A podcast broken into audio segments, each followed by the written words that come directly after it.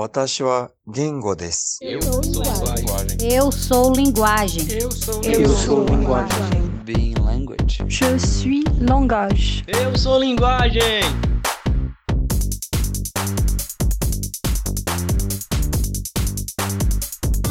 Alô pensantes, Galto Valentim aqui. Sejam bem-vindas e bem-vindos a mais um episódio do Ser Linguagem Podcast. O episódio de hoje também faz parte do projeto Clube do Conto Vega, em que Mailson Souza e eu discutimos um conto por dia durante todo o mês de abril. Antes da discussão, porém, a gente libera o conto do dia na íntegra aqui no podcast, em áudio. O conto de hoje, no entanto, fez a gente pensar num jeito diferente de fazer isso, especialmente por seu tamanho. Para vocês terem uma ideia, no Kindle, o tempo de leitura médio desse texto é de uma hora. Até chegamos a gravar a narração de uma parte, os 5% iniciais, e acabamos ficando com uma gravação bruta de 32 minutos. Como o projeto é para ser mais divertido que somente desgastante, e como acreditamos que poucas pessoas queriam paciência de ouvir a narração por tanto tempo, decidimos trazer a vocês um resumo do conto, mais detalhado do que o que costumamos fazer em vídeo, mas suficientemente minucioso para permitir que você compreenda bem os principais acontecimentos da história. Assim, você tem acesso a uma versão agapicada do conto e pode decidir lê-lo em sua integralidade ou não. Os links para todos os contos do projeto estão no blog Ser Linguagem e aqui na descrição. É importante ressaltar então que este resumo não substitui a leitura do texto em si, uma vez que abre mão de detalhes importantes para a apreensão dos subtextos, ou seja, das entrelinhas, daquilo que não está necessariamente explícito. Gostou do resumo? Então nós super recomendamos a leitura da íntegra. Se você gostar dessa solução que encontramos, diz pra gente. Inclusive, se não tiver gostado, preferir que eu viga a íntegra da história, ainda que não. Bora lá?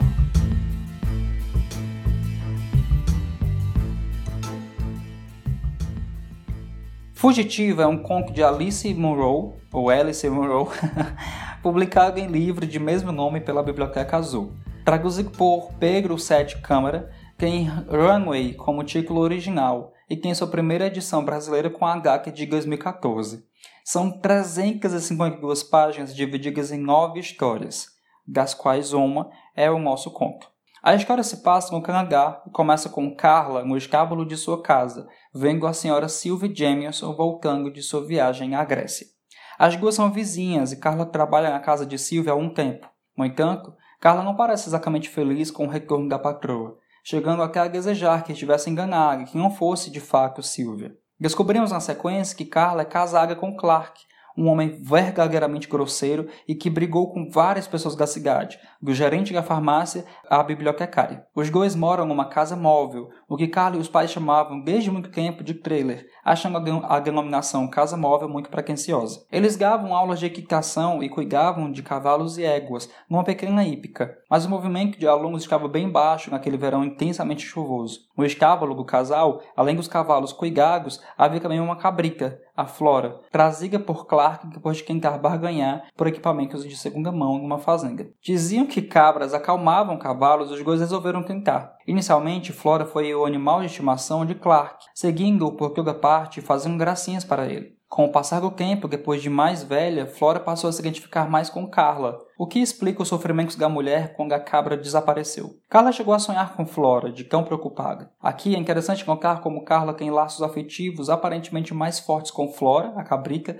ou mesmo com Lizzie, uma das éguas do estábulo, que tornou-se ranzinza depois de Clark parar de cuidar dela pessoalmente, do que com o próprio marido, constantemente irritado e estúpido. Ao voltar para casa, depois de ver Silvia voltando da Grécia, Carla é avisada por Clark de que a patroa tivera telefonado, pedindo que ela fosse ao seu encontro. Carla tem que mudar de assunto, visivelmente nervosa. O leitor neste trecho já se pergunta o que houve entre Carla e senhora Jameson. Eis que a narrativa dá o primeiro ponto de virada, voltando no tempo e nos mostrando o início do que aconteceu entre as duas. Silvia era casada com Leon Jameson. Ela é professora de botânica em uma faculdade a 60 km de casa. Ele, poeta. Sobre ele havia vários rumores, até de que vendia maconha. Uma coisa era certa. Leon era extremamente ativo para a sua idade, uns 20 anos mais que Sylvia. O livro diz: Fez melhorias no sistema de drenagem da casa, limpando o duto e revestindo-o com pedras. Cavou, plantou e cercou uma horta. Abriu trilhas na floresta. Cuidou de reparos na casa. Carla e Clark sempre acharam os vizinhos reservados. Certo dia, a morte de Leão foi notificada no obituário do jornal e também saiu no Jornal da Noite. Foi quando todos descobriram ou se lembraram de que ele já havia recebido um grande prêmio literário cinco anos antes da morte. Aspas, parecia que as pessoas conseguiam acreditar em dinheiro de droga enterrado em jarras de vidro,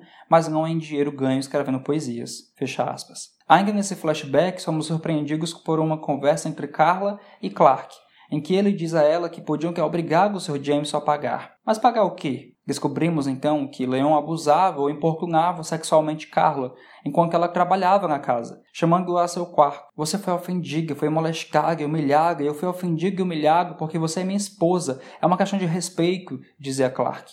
Ele quer convencer Carla a cobrar dinheiro de Sylvia, já que Leon morreu, mas a esposa se recusa. Silvia não sabia de nada, dizia. Ainda nessa rememoração, no entanto, descobrimos que os relatos de Carla quanto às investigas de Leão excitavam Clark. Isso era contado em sussurros, mesmo que não houvesse ninguém por perto para ouvir, mesmo quando eles estavam na terra do nunca da cama. Uma história de Niná em que todos os detalhes eram importantes e precisavam ser acrescentados a cada vez, isso com relutância convincente, timidez, risinhos. E não era só ele que ficava ansioso e grato, ela também ansiosa para agradá-lo e deixá-lo esse cargo, para deixar a si mesma esse cargo, diz o queixo. A casa dos Jameson estava tensa com a doença de Leão. Ele estava em casa, internado em uma cama de hospital alugada, e Carla detestava ir lá durante esses dias. Havia momentos em que falava qualquer bobagem para animar Silvia, e isso, vemos linhas à frente, mexeu com a então viúva. Depois da morte, jogou o cubo de leão fora e só não incinerou as roupas porque foi convencida a doá-las. Uma cena chama atenção nesse momento da história. Quando ela ouviu Carla aproximando-se, ficou tímida. Ficou sentada onde estava, com a cabeça abaixada, enquanto Carla entrava na sala e passava por ela caminho da cozinha para colocar o balde de panos de volta debaixo da pia. Carla mal parou foi rápida como um pássaro, mas conseguiu deixar um beijinho na cabeça abaixada de Silvia. Então seguiu assobiando para si mesma. Aquele beijo ficava na cabeça de Silvia desde então. Ele não significava nada em particular. Significava anima-se, quase acabando,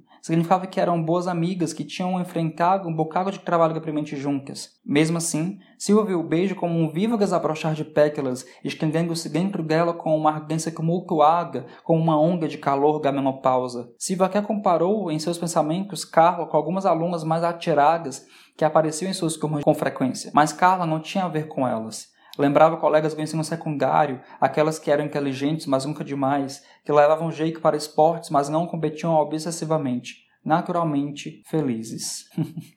é, eu sei o que você está pensando agora. Meg e Soraya, amigas de Sylvia, que também foram à Grécia, também pensaram o mesmo quando a viúva Jameson comprou presentes a Carla, falando bastante da moça. Tem sempre uma menina, disse Soraya. E Meg disse: Todas nós passamos por isso em algum momento. Uma paixonite por uma menina. Silvia se irritou.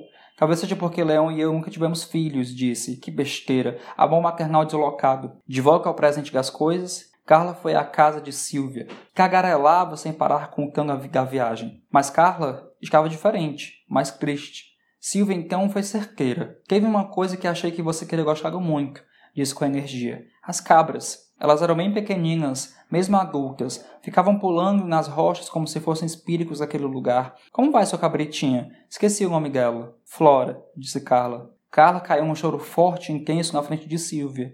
Silvia confortou a jovem, mas ao mesmo tempo foi pensando em como aquele acesso de tristeza fazia Carla se parecer com aquelas estudantes de antes, banais. Olha aí, parte do encanto indo embora. Pelo menos isso não foi suficiente para fazer a professora de botânica ser insensível.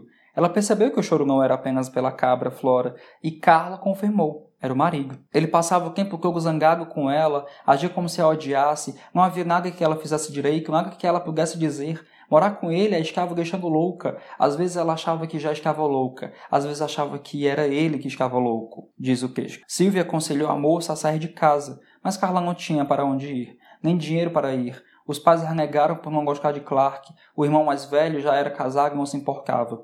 Ao abrigo de mulheres ela não podia ir, pois Clark, apesar de escroto, nunca agrediu fisicamente, e abrigo só aceitavam mulheres que tinham sido espancadas. Finalmente, Silva perguntou se a única coisa que impedia Carla era a falta de dinheiro.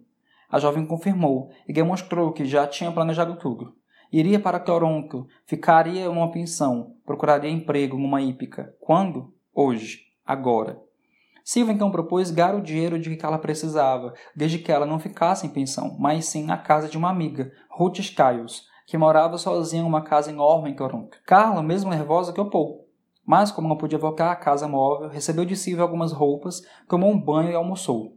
Deixou apenas um bilhete para que Silvia pusesse na caixa de correio de Clark, na hora certa, dando tempo suficiente para que a viagem súbita acontecesse. Em mais uma digressão, ficamos sabendo como Carla e Clark se conheceram. Clark era o melhor professor de equitação gaípica. Havia pencas de mulheres atrás dele. Elas iam fazer equitação só para ter aula com ele. Carla fazia brincadeiras com ele por causa das mulheres. Um dia, ela percebeu que tinha se apaixonado por ele. Agora, ela achava que, na verdade, era só sexo. Contrariando a família que queria a filha formada em veterinária, Carla fugiu com Clark.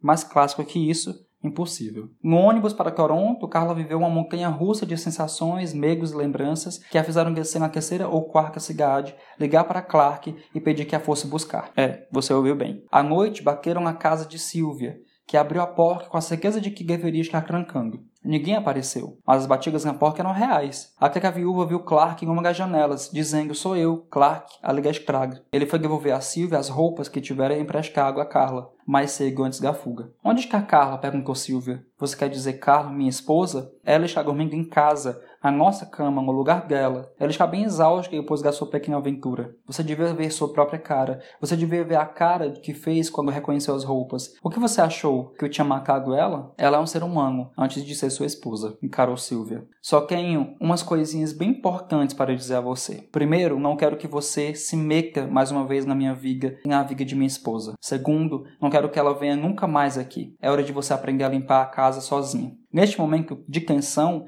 eis que fantasmagoricamente Flora, a cabrita, ressurge e os dois perdem o tom ameaçador. Clark volta para casa. Sylvia, por telefone, diz a Ruth que os planos mudaram. As chuvas cessaram, o movimento na pequena hípica voltou. Carla e Clark aparentemente ficaram bem, se isso é possível. Certo dia, Carla lembrou de olhar a caixa de correio e encontrou uma carta de Sylvia. Na carta, a viva recomendava a Carla que tentasse encontrar sua felicidade no casamento e disse que a compreenderia se ela quisesse ficá-la no futuro. Na carta, Sylvia ainda mencionou o reaparecimento de Flora durante a tensa conversa com Clark. Ao terminar de ler, Carla queimou o papel. Acontece que na noite em que saiu de casa para visitar Sylvia e voltou, Clark não voltou com Flora. Continuou dizendo que o animal tinha fugido. Carla suspeitando do que você também está, concluiu que bastava levantar os olhos, saber onde iria, caminhar até a margem da floresta, até a árvore nua em que os urubus se reuniam, e então, os ossinhos sujos na grama, o crânio, com talvez algumas tiras de pele ensanguentada e grudada. Ou talvez não. Talvez nada ali. Outras coisas poderiam ter acontecido. Ele poderia ter afugentado Flora, ou amarrado na caçamba da caminhonete, dirigido certa distância e soltado-a. Ela poderia estar livre.